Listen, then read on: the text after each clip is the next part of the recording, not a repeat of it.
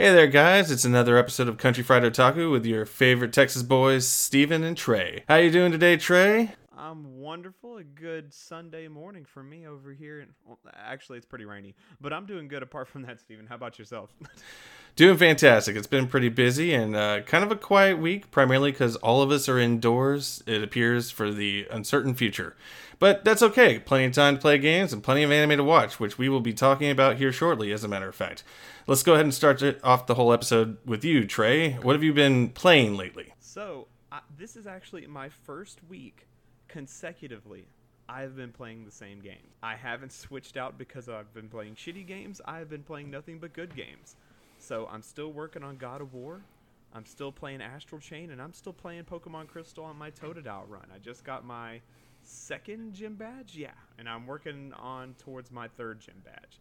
Um, but that's it. I, I was actually pretty astonished when I thought about it before we were about to start uh, recording. I was like, damn, I haven't switched out for anything bad. This is this is pretty nice. I'm playing three good games. So we have a good idea of what you're going to be playing for a good long while now. I hope so. If I don't beat anything in the next week or so, depending on how all this looks for us. But uh, yeah, this is this is nice quality games. How about you, Steven? What are you playing? I am still playing a little bit of Pokemon, and I actually have started to go back and uh, play Bloodstained Ritual of the Night on PS4. I'm doing some cleanup, trying to get some trophies, and kind of uh, doing some of the optional bosses. So it's mostly just a little bit of fun for myself, and and nothing too complicated. I love Castlevania, so going back and doing more and exploring some of the upgrade options is a lot of fun for me. But that's because I just kind of I tend to like tedium in my games, is uh, is obvious by some of my choices of games.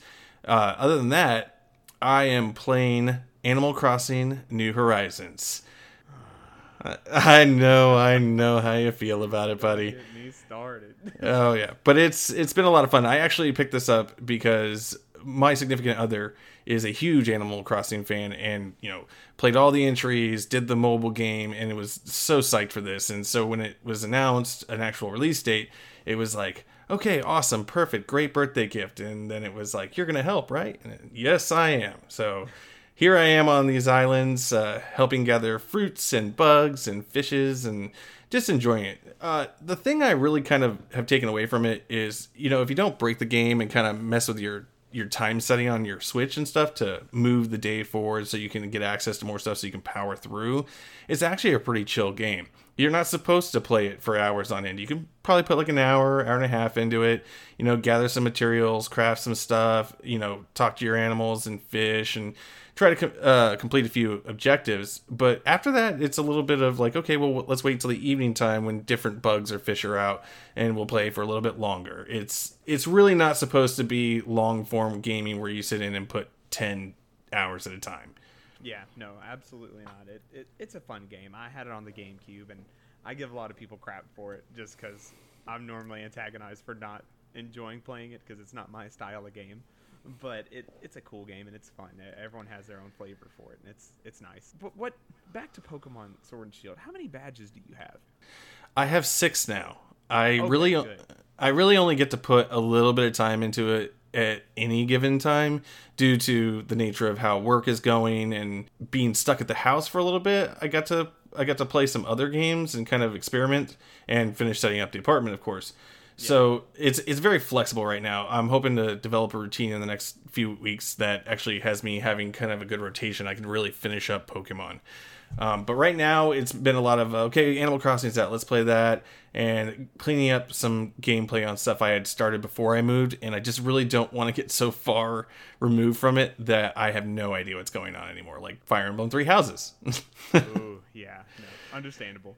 Clearly, we're both playing a lot of the same things that we were in the last week, which is good. That's actually pretty unusual for us, frankly. But what are you watching? You been watching any good anime lately? Still working on Neon Genesis Evangelion, but I started Beastars the other day. Uh, me and my wife both started watching it, and we were a little confused at first. I uh, I, I wasn't quite expecting it to be a a full on drama, like Oh, yeah.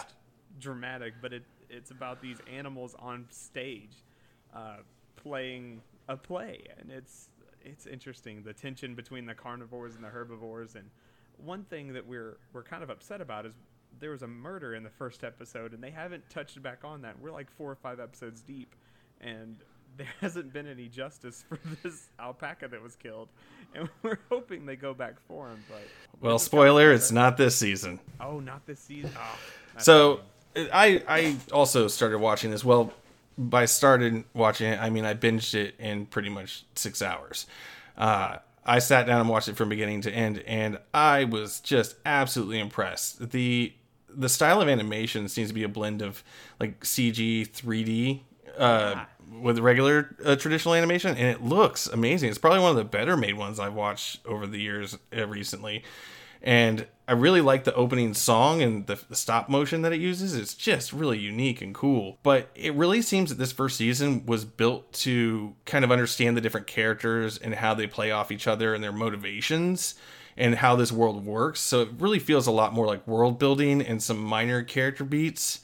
Um, establishing, you know, especially the main uh, character Legoshi's kind of personality and his struggle with his uh, savage side and wanting to fight off his instincts to eat, you know, the herbivores, even though they're not supposed to in the first place. So it's this whole thing.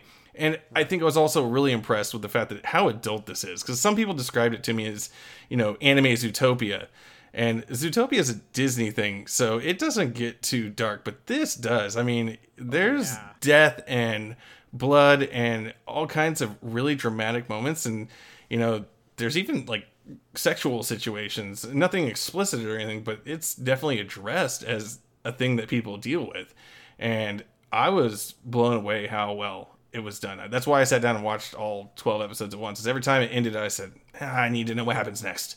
Yeah, there was there was literally one episode where a one of the tense moments happened, and we watched the next episode just for five minutes to see how the main character Legoshi handled it.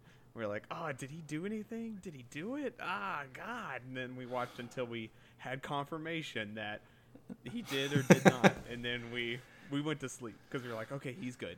He's fine. we got to walk away from this just just for a little bit. yeah, we but we went back the next day. We binged like four or five episodes because we're we're invested. But it's just it it's it's a different animal, may I say. Uh, but apart from that, what what are you watching, Steven? Well, I binged Beastars as I said, and it's sad that the next season won't come out until 2021. I think, I which is it. yeah, it's kind of bumming me out, but it's okay. I guess I can go read the manga if I really want to get ahead. Yeah. But other than that, I watched. Let's see here. Science fell in love, so I tried to prove it, which is a series about these researchers. It's a guy and a girl, and they're trying to uh, they're trying to figure out if they're in love with each other, which is very obvious to the viewer. But it the hilarity is them trying to prove it, ver, uh, trying different methods, like leaning against the wall with them, or having them sit on their lap, or you know holding their hand, and they measure like heartbeats, and they talk about it in such a scientific manner. It's so ridiculous that it's supposed to be funny. And then there's you know other members of the research group that slowly come in and I can't help but be reminded of Kaguya-sama Love is War. And while I feel that Kaguya-sama has been executed a lot better and the characters are just so wacky and unique and work well together. This is still a pretty comparable series and it's really funny. It, it leans into the science side of things and explaining how the scientific method works in some situations, like control groups and and different uh, different things of that nature and hypotheses. Uh, that it slows down the progress. But overall, I've watched about five episodes of it so far because it's still on, and I'm loving it. It's it's enjoyable and it's silly. And for some reason, the main girl has this little like pigtail on the back of her head, and whenever she's you know they, they try to behave really scientific they seem very serious but whenever she gets really excited or happy about a, a result it kind of bounces and everybody's like that doesn't make any sense. How does her hair do that? So there's these fun throwaway moments that just make it a blast to watch and i enjoyed that. Past that i started rewatching a series. It's a shoujo series which is funny because we talked about shoujo and i completely forgot about this series.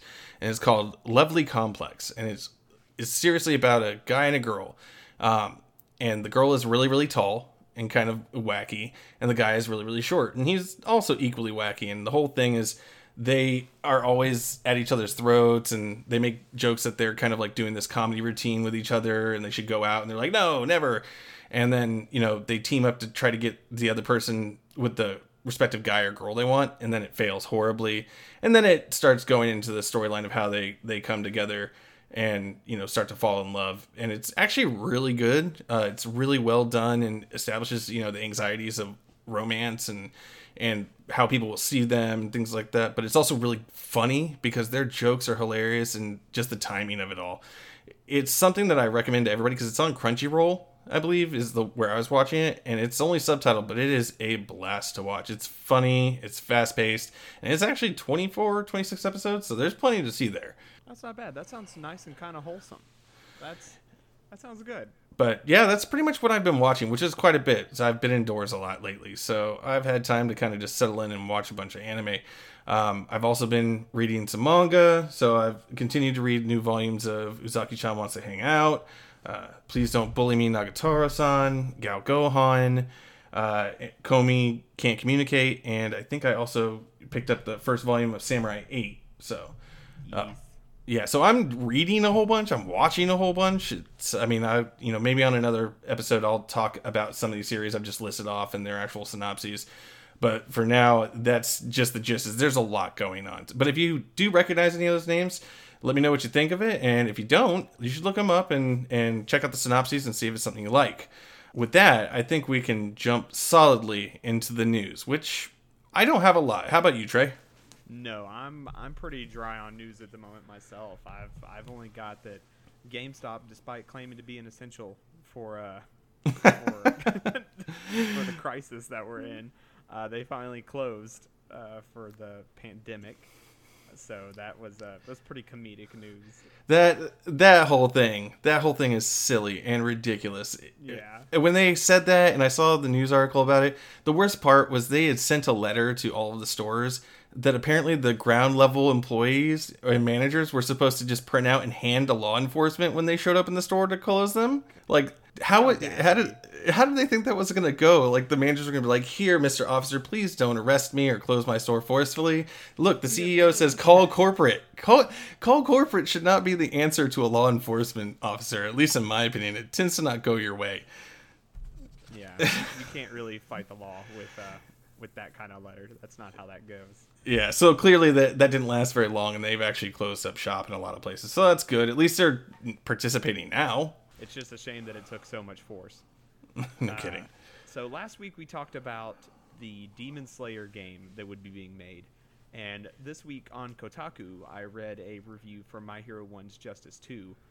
I don't remember the subtitle, if there was a subtitle. Uh, pretty much what it came out to be was a bland, repetitive brawler, and that's what I'm scared of for the rest of these anime games. And I kind of, I kind of realized that anime games are becoming what movie games used to be. If you Mhm. remember stuff like what was like the Lord of the Rings games or like Eragon or other movie games that came out for like the PS2 or the GameCube, stuff like that. Like this is what's happening now, and they're just getting ripped out and just pushed as fast as they can. Like this, apparently the arcs for this My Hero One's Justice 2 just finished, Mhm. and they're just throwing out the games as fast as they can. And I, I- I keep drawing these comparisons to Ultimate Ninja Storm because they're one of my favorite games, and I understand that they're just very repetitive brawlers.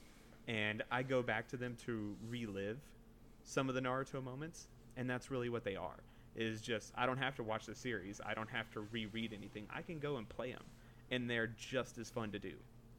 But if you're, it, it's kind of not timely to do it that fast. You know, maybe wait till there's a a time skip or something, then release a game so that you can bring new people into the fold or something. But this doesn't seem right.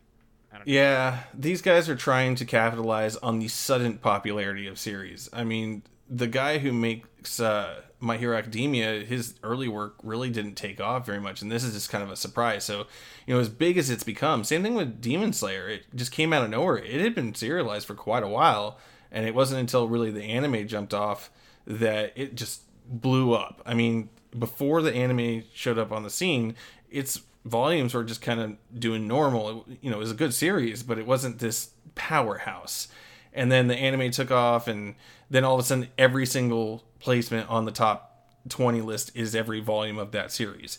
So it's it's really kind of to me like a cash grab and I get it from a business perspective but it can really burn out your market that's the thing you got you got the manga you got the anime now you have a game to relive the story it's like how many times are you going to re- go over this story Um, but to each their own. I mean, you liked going through and reliving moments of the Naruto series with uh, Ultimate Ninja Storm. Maybe that's the same case for the people playing these games. Uh, it's just it's something I couldn't do. I guess that that's really all I have to say on it without beating a dead horse. Yeah, pretty much. Uh, my next bit, I was on Game Informer, and I saw that they had a superhero game poll, which was the best superhero game. And they actually said by, I think like it's a 10, 12% margin, that Spider Man 2018 for the PS4 was better than Arkham City. And I think I was hurt. I think I was hurt by it because Spider Man is a good game, but I don't think that it was better than Arkham City. And that, that's just my opinion and that's so this is this has nothing to do with actual quality in my opinion and i i might be fought on this and that's fine but i think you're starting to see things that i've gone through as someone that's older than you and now you're getting older and that younger crowd that started with something like spider-man 2018 that's what the main thing they remember is there's a larger group of them voting on this stuff and I feel like you know Arkham City is fairly old at this point, and that was like No. your generation's game. So like this stuff happens like that. You know, it was like Final Fantasy Six was the coolest shit ever, and then all of a sudden Final Fantasy Seven was the coolest shit ever, and another generation comes along and like I remember Final Fantasy Ten significantly because that's what I started with, and so they think very highly of it because it's their first exposure. And I think that's what's going on here. Is uh, you know Spider Man was the most recent one. We have a large generation of gamers that that's their first exposure to a superhero video game. They don't go back, you know, eight, ten years to play the previous one to see if it was better or or anything like that. They just play what's current and then they vote what they know. And I think that's what you're seeing here. Is just you know, time keeps on trudging on, and those older games that we love and adore, they just aren't in the forefront anymore. the fucking audacity. That's all I got. That's all I got. You're so salty. I'm just hurt. I, under, I understand what you're saying though. It's, Yeah, it's it's something that you just have to learn to accept, my friend. You know, soon, soon, you know, in the near future, maybe five, six years from now, you'll talk about a GameStop, and all the kids will be like, "What's a GameStop?" Yeah. Talk about a Babbage's. You're the what's a Babbage's? Oh Lord. Okay, so I have a couple things, and mine are a good mix of gaming and and anime. Uh, they're mostly little quick headlines, like for instance, the Resident Evil 3 remake demo came out, and so people can get the first taste of that uh, when it releases here in the near future. The Final Fantasy 7 remake demo came out, as we know, it's been out for a little bit now. Then Trials of Mana came out with a demo on Switch. And I don't know if it's on the PSN network too. It probably is because I think they're going to release it for that platform as well. But I just downloaded that last night, and I gotta say, it's a pretty solid remake. I enjoy it. It's it looks good, it plays well, and I'm really looking forward to seeing the finished product because I love the Seiken Densetsu series, which is the original name for the the Secret of Mana series. And the third one finally got a release with the collection of Mana, and now they're doing a remake, eh, like a full overhaul of the third game. I just, I'm hoping it has multiplayer abilities like some of the other Secret of Mana games. So, uh, fingers crossed on that. Uh, other gaming news is that Guilty Gear Strive released a video showing off Millia Rage and Zato-1, and it looks pretty intense. I cannot wait for this game to come out. I think they have another video coming out today, so maybe they'll show off a few more characters. Still don't have a date for it, which surprised. I was looking up last night after you sent the video for Millia, and they still don't have a date. It's just expected this year. So if by the time Evo, well, shit, if Evo even happens, Mm-hmm. but if uh, I don't know, I, I hope a date happens soon. Uh, yes, I do too, and hopefully sooner than later because I, I do need a new fighting game. The uh, other information I have, this is more anime driven. Uh, some fun things like uh, Cells at Work Season 2 will premiere in January of 2021. It's quite a ways away, but I am excited about that because I love the first one. And then uh, the final arc of Bleach is getting an anime, the Thousand Year Blood War arc. And apparently this covers 20 volumes of manga, so it'll be a pretty long one. Every arc of Bleach is 20 volumes. The entire Rukia, the Rukia retrieval arc was 20 volumes. I, I read Bleach. Like I, read the first half of Bleach, and And it's stupid how long everything takes to happen in Bleach, and I don't understand why this is happening. But if, if it's if it's closure for people, I'm happy for them. But I'm not I'm not invested anymore. I, I quit Bleach in high school, and I don't plan on going back. And my last little bit of uh, news is actually kind of sad because we both got excited about this because it's finally here, both in book and digital format, and that is Samurai 8 ends with the fifth volume. What? Yes, it is officially been canceled. So No. it, it's only five five volumes long. Yeah, it's a bummer. Your cries of sadness fall on deaf ears. Oh I'm so sorry. This is horrible. How far did you get into it? I, I finished volume one. Oh man, I'm so sorry. No, that's Okay. horrible. That got canceled. Yeah, it did, unfortunately. But uh well, we'll finish up news with the obvious one, which excites a lot of people. Animal Crossing and Doom Eternal have come out. So be sure to enjoy those while you're stuck indoors for the foreseeable future and try not to worry about the future of the world. I don't give a shit anymore. I'm quitting. Uh, We're hey, we're speaking of this actually works out pretty well. Uh, Our second part of Final Fantasy starts today, and we are currently in a real world version of Final Fantasy. Apparently. I it's it's kind of scary. People people are uh, you know hunkering down for the you know the apocalypse. I guess I don't, I don't know. We'll see. I'm pretty sure this is one of the parts of Chrono Trigger. Don't you go into one of the future parts and it, it could look like this? Like everybody lives in a dome. No one goes outside. Yeah. Yeah, I uh, and, but you know we haven't quite gotten to the uh, racing hovered cars yet. I'm waiting for that part. I don't. I, I think we missed our chance for that. We didn't. we didn't peak, so we're just gonna stay here with uh with uh PS4 Pros, and that's gonna be it. Well, in all fairness, if you've ever seen somebody ride around on a hoverboard, putting the same idea behind a car sounds like a horrible idea. Yeah, I wouldn't trust it. I don't. uh I don't think that sounds good. All right, so now we are getting to the meat of our episode, which I'm always really excited about because we're back on Final Fantasy, and we're going to finish up the mainline stuff uh, with 14 and 15, and then we're going to jump into the offshoots. I'm going to go ahead and start off because I've played a lot of Final Fantasy 14, so I'm pretty educated on the subject matter.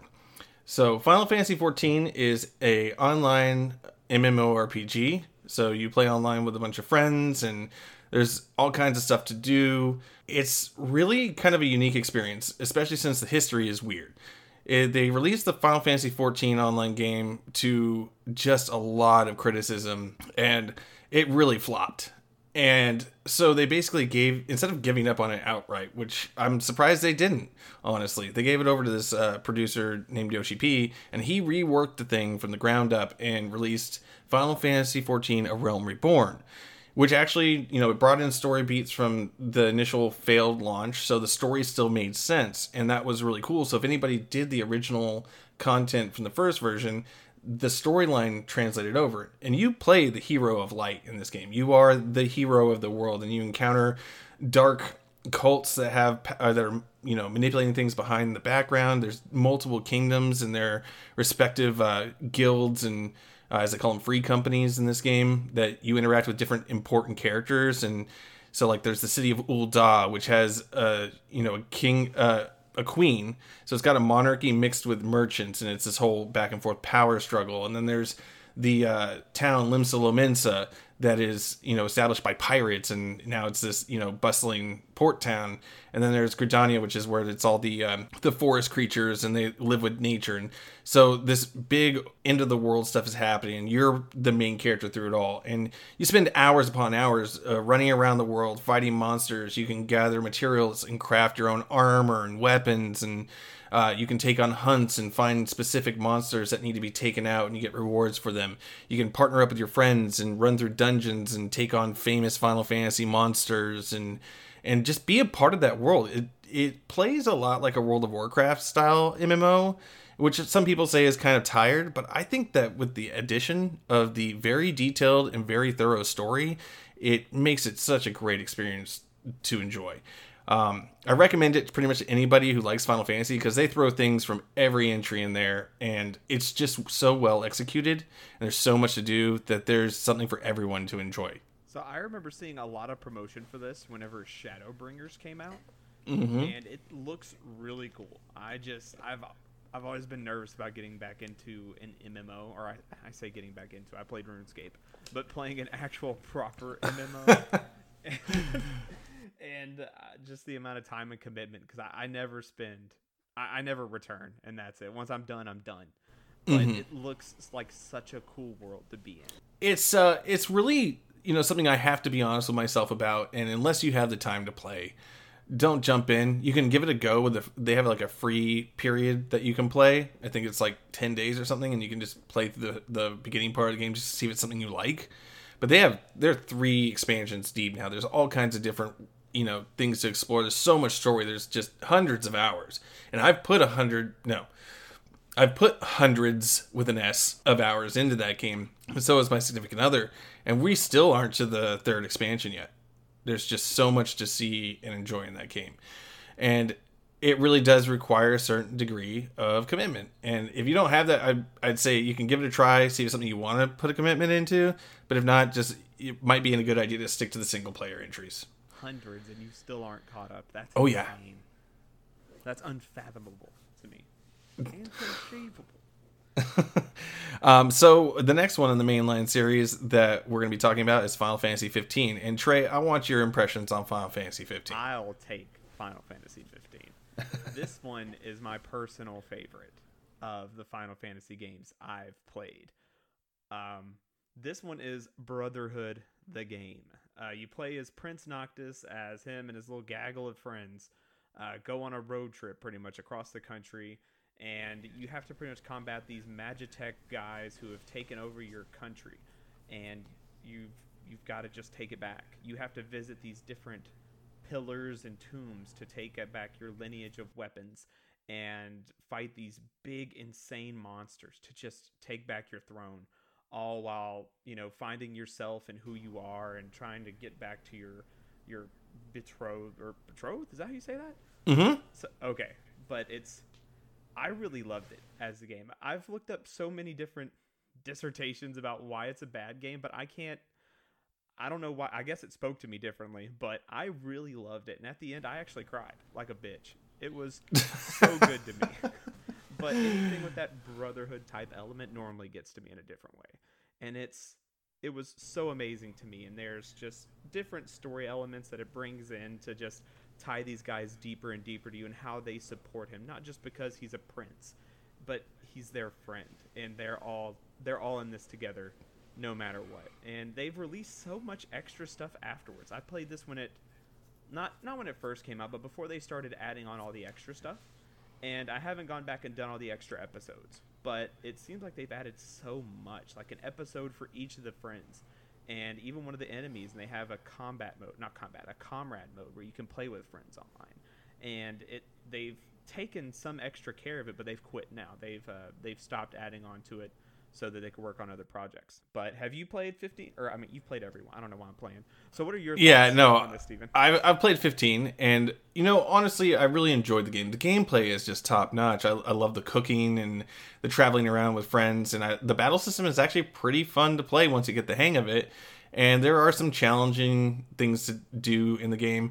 My only problem with the game was just a little bit of jarring during the storyline because I feel like because it, it had been produced for so long and it started out as another game and then I think it changed directors and they started making it something else. It there were times where it felt like it was two games smashed together but not completely melded together well or finished because you know it starts one way and you're collecting something to you know continue your you know you're getting your weapons from your lineage uh, to take on these guys because you need it. It's it proves that you are a worthy king, and then somewhere along the way it takes a right turn, and then there's these giant monsters and these you know things that you're trying to now fight, and I can't tell like you stopped looking for the, the weapons for part of the game, and I just got really kind of thrown off. Now, does that mean it's a bad game? No, and they added so much content and i love the interaction between the characters uh, i just had a little bit of you know kind of i guess dissonance in the storyline and like its flow. But i still love the characters and like the story enough to keep on going and just seeing what's happening. One of my favorite characters is actually a minor character i guess in the end. It's the dragoon woman and her battle was so freaking cool. Oh yeah, yeah. I, uh, you know, I actually did a move where I stopped her in midair and like threw her on the ground, and that, it was just so very cinematic. Even though I was part of it, and it was like constant version of action. And I think that's the, what I really liked about the game was it was very action packed, moved smoothly. There was a lot to explore, and you could do some really unique stuff. But it felt like a movie the whole time, and not uh, Spirits Within movie, like an actual good one. did you ever get to uh, watch the the CG movie that was kind of like a prequel to it? I did Kingsglaive. I mm-hmm. watched it afterwards, so it really had no value for me, and I didn't realize I was supposed to watch it beforehand. I was like, okay, but this, uh, all right. and then I still want to go watch the anime they made after uh, they made. After. Oh, that's right. I didn't so, even get the chance to watch that myself. Yeah, so I wanna I wanna go and watch that, but I've actually been getting a hankering to play it again. Uh, same yeah. here. But I never like. It's rare for me to even want to do that. So I just want to go play it and kind of play the extra content too, and see how much that actually adds to the gameplay and the story, and if it makes me feel any different. And see if I just you know stream my tears again. But just uh, get the Royal Edition upgrade. It's it's commonly on sale at different points in the year. Yeah, I see that. Mm-hmm. So I'll and, uh, try to keep an eye out for that. Maybe we should try the the companions mode. We can play it together. You want to be a comrades, say? Yes, I want to be a comrade. Wait, okay. that, I don't know if that's the accent I wanted to go with. Anyways, uh, so that pretty much takes care of the mainline series, and I definitely have a lot more opinions on 15 and like experiences with 15. But I I actually wouldn't mind doing a, solo episode on that bad boy, especially if I go through and play it again. So we'll come back to it. Let's put a let's put a pin in it. Um, but uh, now we get to the fun part, the offshoots. And Trey, I want you to start me off with the offshoots. I want you to, to shock and amaze me with your rendition of what Final Fantasy XII Revenant Wings was like. Final Fantasy XII Revenant Wings was a shit show. No, I'm just kidding. It was actually really good. I, I really liked it. I normally don't do tactical games, but for the DS, I I enjoyed it. It felt really good. It you summon all these espers, you meet all these characters, and mind you, I had no idea what these guys were doing in the sky as pirates. But they met these angels and they had to help them win back the land, defeat the darkness. I it just it was great. I met everyone. I did like all the side quests as much as I could. I spent a lot of time in that world. And it just felt really fun meeting Van and Ash for the first time and doing all that. And that's the whole reason I want to play 12 is just to actually properly meet them for the first time. And it, was, it was a fun tactical game. You use your DS to move everything around. I don't think it's been remade for any other system. So you may be able to get it again for the DS or play it on your Wii U back Actually, console. M- my my significant other uh, has access to a lot of retro games and she just picked up a copy of Revenant Wings for the DS. So might have to swipe that from her shelf and then give it a go. Ooh, I may have to I may have to swipe that or or try to keep an eye out for it myself. So it's a tactics game? Like you take turns moving around like a grid and fighting? Everything you do is tactics based and you you move on different areas. Well, you, you find on this uh, fight on the same areas, same maps, but there's different story beats that come in, different I don't remember what the creatures are called, but they're different angels. I I don't think they were created in the original game, but now that I after you talked about the first game the last time, Mm-hmm. I kind of feel like this is one of those games where it wasn't supposed to be a Final Fantasy 12 game, if you know what I mean. Like this is just a game they put these characters in. But I don't know. I kind of want to play 12 and I want to play it again and see. see I've heard it's kind of a sequel. It's a proper sequel. You've heard? I've I've heard that. Yeah, it basically picks up where the game leaves off. But I also haven't played the game in so long, I can't remember the ending. yeah. Okay. Well, I could be wrong, but after what you told me last time about everything, I, I, I sat there and thought about it, and I was like, maybe maybe they just threw everything on this, and it wasn't supposed to be that. Like uh, that Star Fox Adventures game, it wasn't supposed to be a Star Fox game, but they just threw that shit in there. Oh, that's so, right, yeah. So maybe I'll just have to go ahead and play completely through Final Fantasy 12, and then play Revenant Wings, and I'll let you know. Well, maybe maybe we'll do that too. Maybe we'll put a pin in that one, but I'm interested in hearing about this game you've uh, you've blueballed me about for a while. Tell me about Final Fantasy Explorers. Okay, so Final Fantasy Explorers is a 3DS game that actually operates off the same concept as Monster Hunter. So you actually play a character. You start out with the class freelancer, and you take on missions to fight summons and big monsters from the Final Fantasy series like Ifrit, Bahamut, uh, Fenrir, and things like that. And so you you go on these missions and you fight some smaller enemies, and then you get to a boss battle and you fight these you know iconic beasts from the game, and you get materials and you make new equipment, unlock new jobs. But while you're doing these missions and stuff, you can actually master the commands for one job, and then you can add it on to another job if you want to. And it starts out with the really basic stuff. You get like freelancer, you get black mage and white mage and you know warrior, different things like that. And you're like, okay, it seems okay. It's kind of boring. And then it starts expanding as you get further and further and get newer and newer materials because you open up, you know, things like the, the gunslinger and you get the monk, and so you get different styles of play and then you can mix them together and i thought that was really cool and but the better part is you can literally team up with up to three other friends and take this on and it plays really well and it works really well and it just is a blast to play. I played it with my significant other for i think like six hours one day and we didn't even realize it was happening. It was just that fun to go through and the system is not as obtuse as monster hunter can be. It's not as punishing as monster hunter can be and so it's a lot more approachable to everybody. And it's something that i honestly think while you're probably not a huge Monster Hunter fan, it's something you could get into because of the world and the style of gameplay. I feel like that makes sense, like a Final Fantasy Monster Hunter style game, because there's so much content there already. Like they have so many monsters they can already work with, and that's that that makes sense to me. Like, oh, well, yeah, that'd be cool. Um, and if it's as easily approachable, that does sound like it'd be right up my lane because that's something that intimidates me already about Monster Hunter is that there's so much already to do with so much prep work that goes into everything, so much to just it's just such a big package, like that that I don't even want to look at it. I can't I can't deal with it. But if there was something a little bit more manageable, smaller, and maybe that would be something that could catch my eye.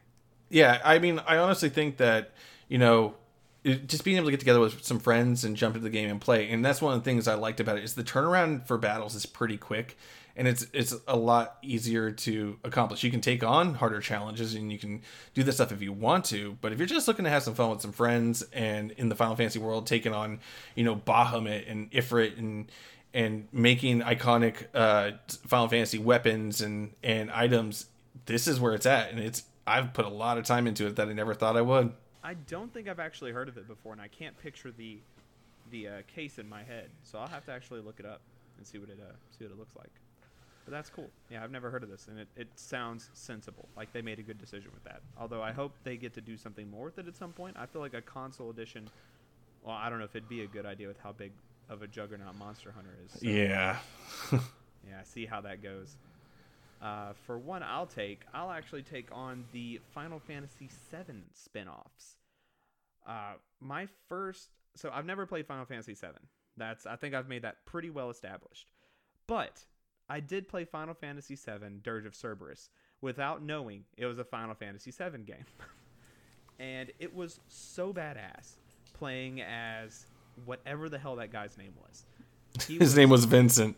yeah, Vincent. He was so angsty and he was so sick with his guns and turning into a demon and just running around shooting things. It was so cool. I loved it, and I, I played it through multiple times as a kid, just just running around. Um, the other two games, there was a Before Crisis game, and then there was a Crisis Core. Uh, the Crisis Core game I'm familiar with a little bit because the main guy shows up in one of the fi- not Final Fantasy, uh, he shows up in a Kingdom Hearts game. So there was a little exposure there, but I don't really know what his story is. I think he, I think he's part of Avalanche or something. Don't. No, he, he's a soldier. A soldier for Avalanche. No, soldier for Shinra. Shinra Avalanche. So he's a soldier, and that's that's about it. But yeah, there were three spinoffs for there. But Dirge of Cerberus is sick. I hope they get to me. Um, let's see. But that's that's it for that one. Can you can you tell me about Chocobo Mystery Dungeon because I really like that. Okay, so Chocobo Mystery Dungeon has been around a bit. They had a they had a Chocobo Mystery Dungeon on the original PlayStation, and it, it works like a lot of the other Mystery Dungeon games. You know, randomly generated dungeons, and they you know you go around uh, trying to avoid traps, fighting monsters, and in kind of a turn based way while you move Like it, it kind of feels like an action game, but it's actually still behind the scenes, you know, turn based. And you you get items and leave the dungeon and upgrade and and sell and that sort of thing and try to get further.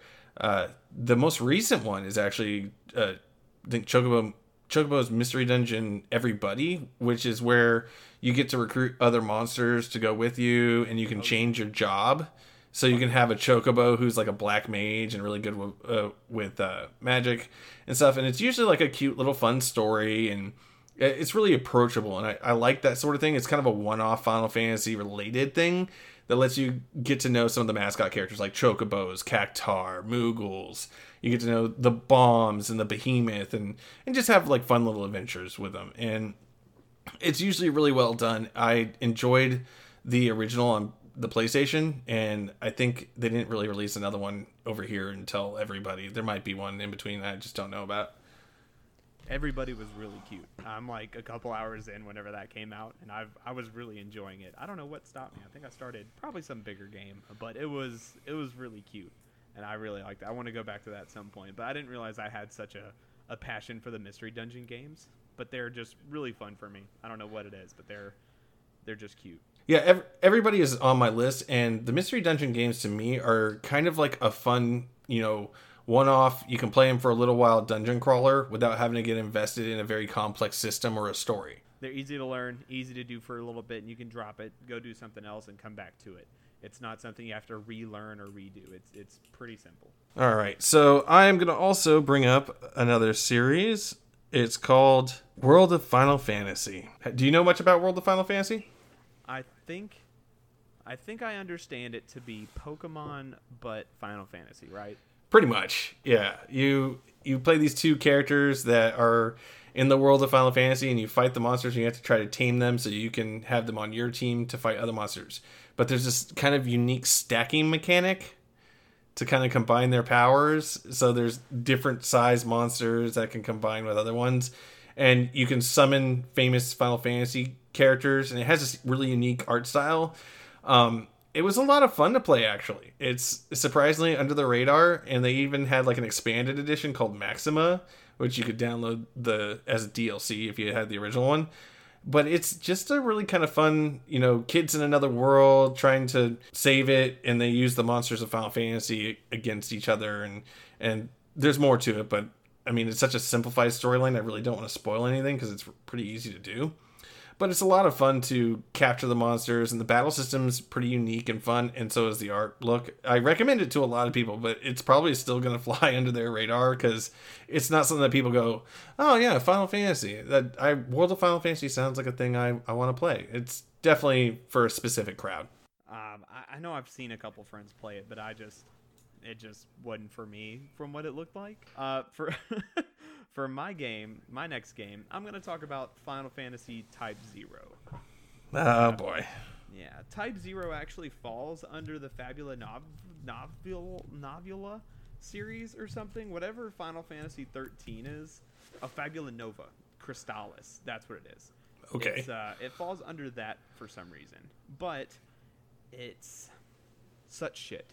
It is I hate that game so much. you you followed this kid, I think his name was Zero, and you go to this academy and you're with I think 12 other students and you're under this teacher and they send you on these missions to go do all this other stuff and you destroy this big mech company or something and it's it was so weird and nothing was clear at all like the students' interactions were really uncomfortable. The you never really got to know anybody. Uh, you were you were in the constant dark about what was going on, and then there was a story point where you kind of thought you were done, and everything blacked out, and you came back, and the apocalypse was happening, and I was like, "What the fuck is happening here?" And I just turned it off. I didn't even want to play anymore. I just deleted it from my Xbox, and I put on something else. But I I just quit it, it was such a such a weird game but it, it has 13 12 or 13 players you can play as and you make your little team of three and they all have different play styles. Like one has a big sword. One has fists. The other one fights with a deck of cards. One has a scythe. There's a there's a different way to make your team but if you like really bad action games i guess you could go do it. It's your prerogative but whatever. I uh, had a hard time getting into it in the first place, and it, you know, I got that same impression you did. It felt like I was seeing a story and characters for something that I should know, but I don't. Yeah, it was all unfamiliar, but they just kept rolling with it. Yeah, it it just felt like I was uh, basically just being forced to just run through a china shop as a bull, and you never get to see what's going on. It, it's really jarring for me. Maybe I'll go give it another try. Maybe uh, maybe I was playing it drunk. I don't know, but uh, I just I remember being pretty turned off pretty early on and being like, well, I have a bunch of other games to play, so moving on. Um, so I'm gonna bring up another Final Fantasy offshoot that you probably don't even know about. This is actually a personal favorite of mine, and most people don't know about it because it was released as a WiiWare title, and it is uh, Final Fantasy Crystal Chronicles: My Life as a King, and it is a it is a it is a simulation game. So it's in the world of uh, Final Fantasy Chronicles, and you play the son of a, a king who is now the new king, and you're supposed to be rebuilding your kingdom after this whole miasma thing destroyed everything. And instead of going out and exploring and going to dungeons, what you do is you you basically try to attract residents to your kingdom by building amenities, and then you attract adventurers by putting up you know quests on a board, and they show up and they have different equipment and different levels and different classes, and they go off and complete that and bring back treasure or uh, and you pay them with the taxes from the town and you can inc- Im- improve their morale or give them access to new spells or weapons based on the armor shop or you know the weapon shop or the magic shop that you build in your town. So you're constantly managing your finances and who in the town gets what and what gets up upgraded and it is deeply engaging. I started it up as kind of like oh this it was on sale or something. And i was like this seems kind of fun. It's final fantasy and i like i like live sims and let's see what this is all about. And then 10 hours later i was all in. And it, it breaks my heart that this game is a WiiWare title and that is no longer available. So it, it does fall under the Crystal Chronicles, though, and Mhm. I, I've seen that there's a My Life as a King and My Time as a Dark Lord, which also fall under, or which also falls under the Crystal Chronicles. But that's so weird that, or I guess it falls under that because of the miasma, which is a the pretty much the main antagonist of the Crystal Chronicles game, the original one. mm-hmm. uh, because your your entire thing is you're trying to bring your crystal and clear out everything for the miasma to go away so that your land can be fruitful again. I think is the pretty much the premise for Crystal Chronicles, yeah the original game. yeah Uh, but I did not know that is what this is. Uh, that's really interesting. So the funnier thing is, you know, you mentioned My Life as a Dark Lord, which is another, you know, game in that in that genre. So I thought it was like going to be a different style of the same thing, but when I downloaded that game, it's a tower defense game. You basically have this, yeah, you have this this dungeon or tower. I, I think it's a tower, and you know, heroes come to challenge it, and you have to assign your different uh, classic Final Fantasy creatures into it, and they have different effects against different classes and so and you only get so many slots and and value for your your guys and you set it up and it's but it's got a story based on it and the characters are actually really endearing i'd actually say the story for my uh, life as a dark lord is really really good compared to my life as a king but i actually like the gameplay of my life as a king better but that's because i'm a life sim uh, you know guy i got uh, got a horrible addiction to that style of gameplay How interesting. There's not like a straight formula for these Crystal Chronicle games. no it is wild card city. The last one so there for crystal Chron- there's five games. There's crystal chronicles itself the ring of fate my life as a king echoes of time my time as a dark lord and then there's crystal bearers. But crystal bearers is like a a first not a first person it's like a third person like adventure game. Like you go out on your own adventure. So it's like it's like none of those games. And that's so weird. Why oh, i guess it doesn't know what it wants to be but anyway th- they're remastering Crystal, the original crystal chronicles and mm-hmm. that's going to be fun i'm excited for that one that's going to be a fun party game All right, Trey. So you were talking about Crystal Chronicles being remastered. So if nobody knows, this is actually originally a game on the GameCube, and it was a single player game, but also a multiplayer game. It was really unique because it utilized the GBA link cable, so you would actually play with your Game Boy Advance SP or original Game Boy Advance and connect it to a GameCube, and you could get online and uh, or at least in the same room. Sorry, this is before the online thing really took off for GameCube. If did it ever have online? i don't think that crystal chronicles ever went online i think Actually, I don't think the GameCube ever went online, did it? Except for No, I don't think so. yeah, it didn't have Phantasy Star or anything, so I don't think it ever went online. But yeah, it, you could locally play with up to four players, and you take on various quests and upgrade and earn abilities, and it, like it was kind of like a, a group play kind of thing, like Monster Hunter, but it, it wasn't that style of game. It was still an action RPG, almost hack and slash with uh, you know, people would get you know MVP awards for each dungeon they did, and they get ability points, and these things can be used to upgrade. But on the GBA screen, you would get information about your town, uh, your village that you were from, and you could actually you know buy stuff, and there may be a rate on there if I recall correctly. So I'm really interested to see how this remaster works in terms of being played online and how the how the interface is going to be because this was a very unique creature and we don't have things like that anymore. Yeah, no, it, it was almost kind of gauntletish in its in its presentation, but now with just a chibi Final Fantasy style, and I don't I don't know, there hasn't been anything like it in ever. I think it uh, ever since it was made, no one else has really ever tried to copy that style. So I'm excited to see where it goes and how it does, and I, I think I'll be ready for it. I would. Yeah, it's on my radar. Yeah, absolutely.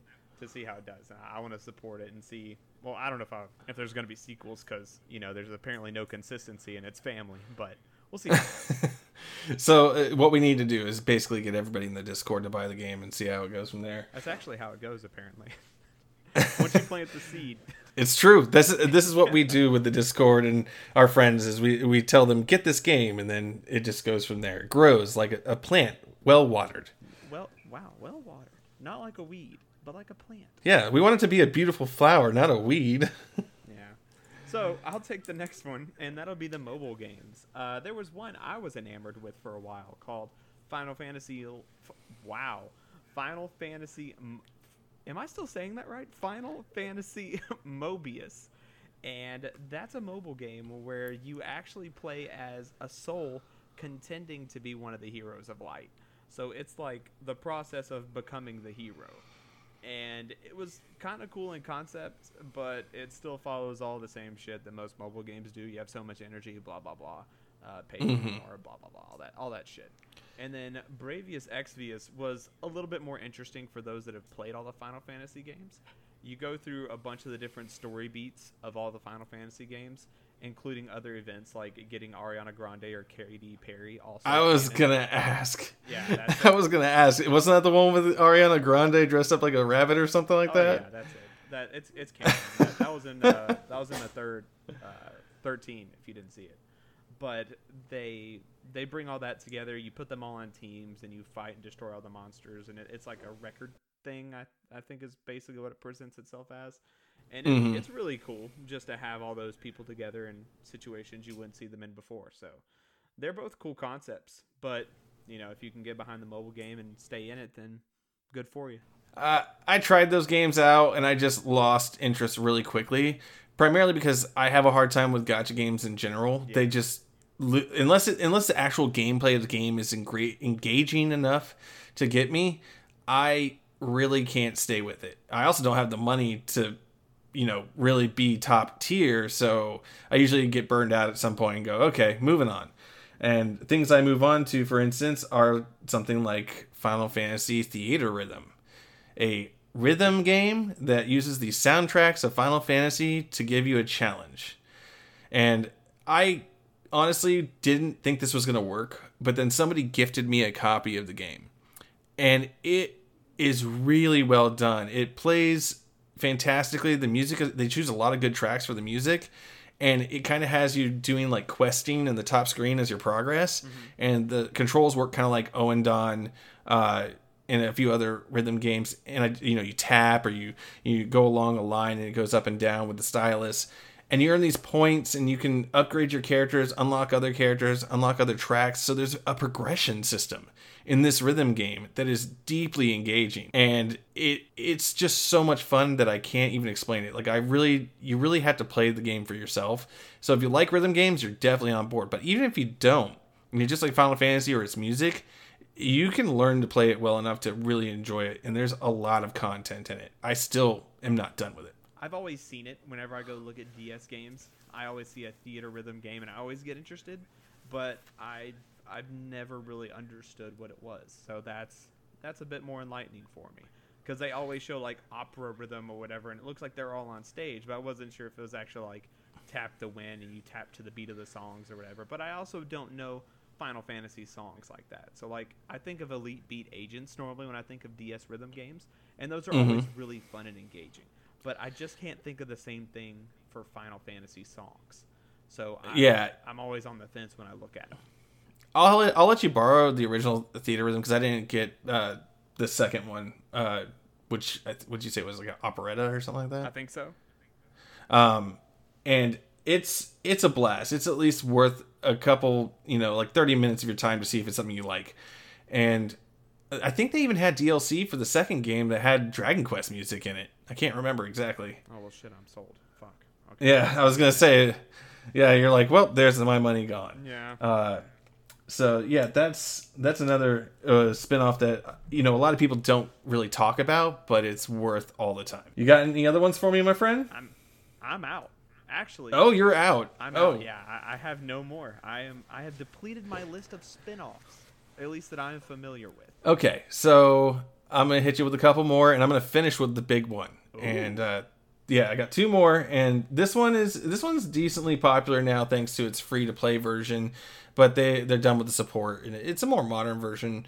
Uh, Dissidia, Final Fantasy Dissidia, and it is basically an arena brawler with Final Fantasy characters, and it started life on the PSP, as a matter of fact and it played out really well as one-on-one battles and you know there was a quest mode and different things to upgrade your characters. It really blended a good amount of rpg um, with kind of a brawler. And you know they had their little a bit of success. I mean it was on the psp and sony just really didn't support the psp just like they didn't really support the ps vita but whatever. And I have both the original Dissidia and Duodecim 012. It had the, it had 13 characters in it, so it had those weird I, I kind remember of uh, that weird ass name. I remember it. yeah. It was, but it was it was the best one. Honestly, it was. I think I have it on my Vita still, and I played it on occasion. And it was good roster of characters. Uh, the final one was Dissidia NT, which was all of a sudden it was like three on three, and there was all these characters. I guess it was based on an arcade version of Dissidia. And I, I heard a lot of my friends play it, played it for a while, and they seemed to enjoy it.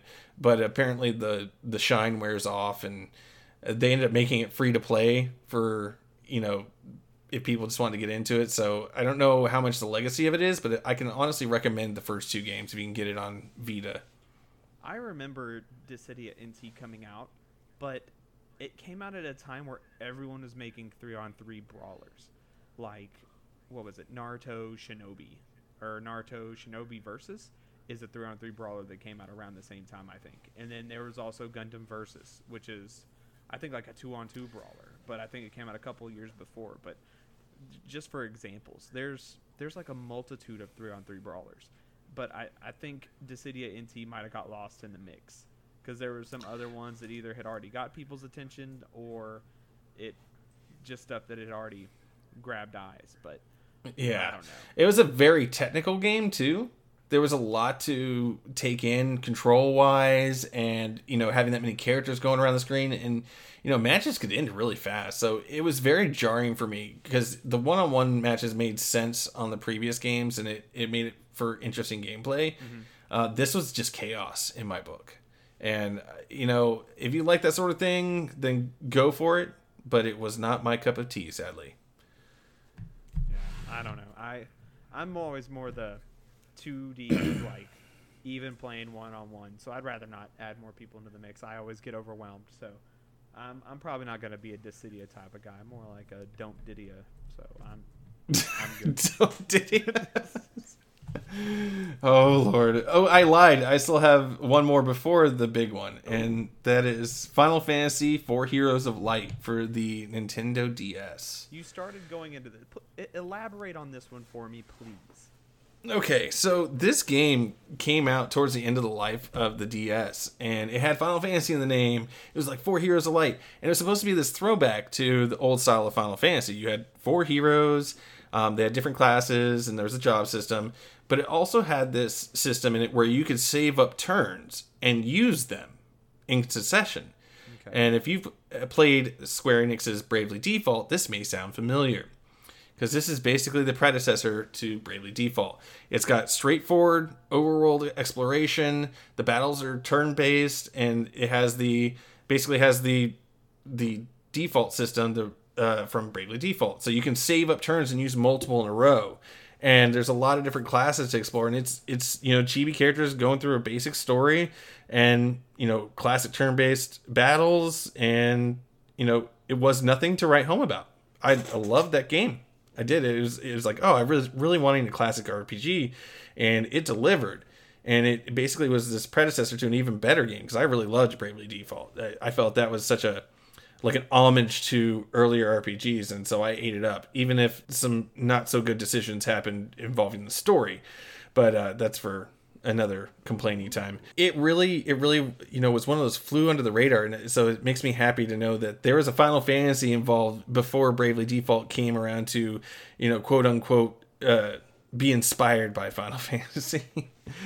uh, so it's one of those ones that I try to tell people about, but I don't think there's many people who have played it. But it, it's worth every bit of your time, and it's got all those classic Final Fantasy check boxes marked.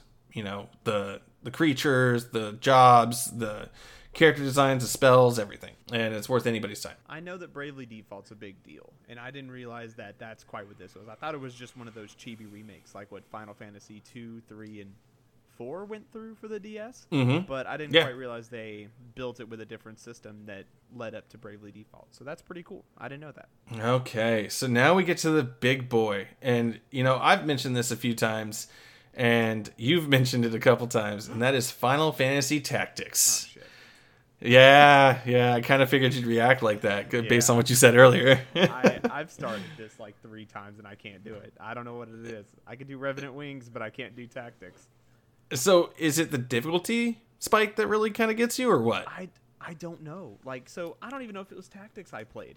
There was a game where you started off as these kids reading a book, and you get Mhm. teleported to a mystical land, and then you start trying to gather creatures. Is that Tactics?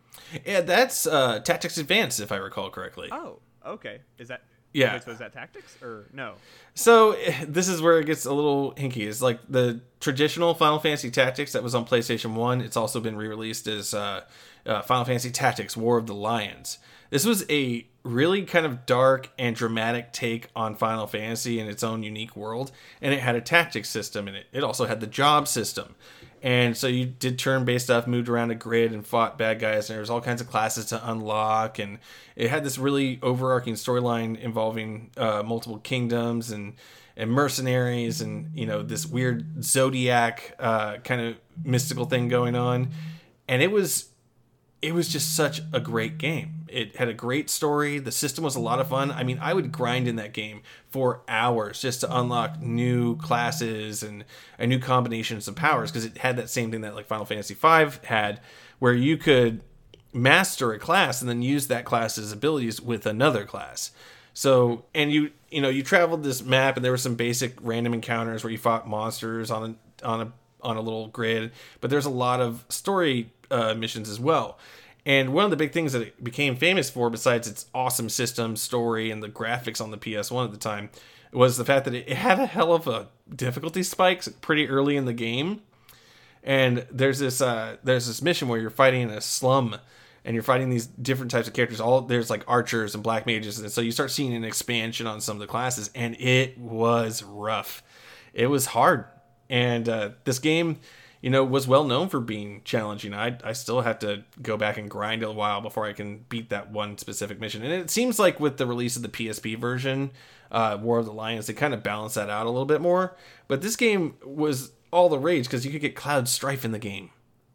Oh, really? There was this there was this whole side mission later in the game where you could find Cloud and you had to do something to uh, to get his Buster Sword and stuff like that, and you could end up with Cloud Strife with the Buster Sword doing limit breaks uh, in Final Fantasy Tactics. I didn't know that. That's interesting. Is he the only But this- character that could show up? Yeah, he is, but uh, it was just kind of a fun cameo because it came out around the same time as Final Fantasy VII, and you know, it, it was Square's big push into you know CD based games and stuff. So it was a big deal for them to have Final Fantasy. So it was everywhere. Right.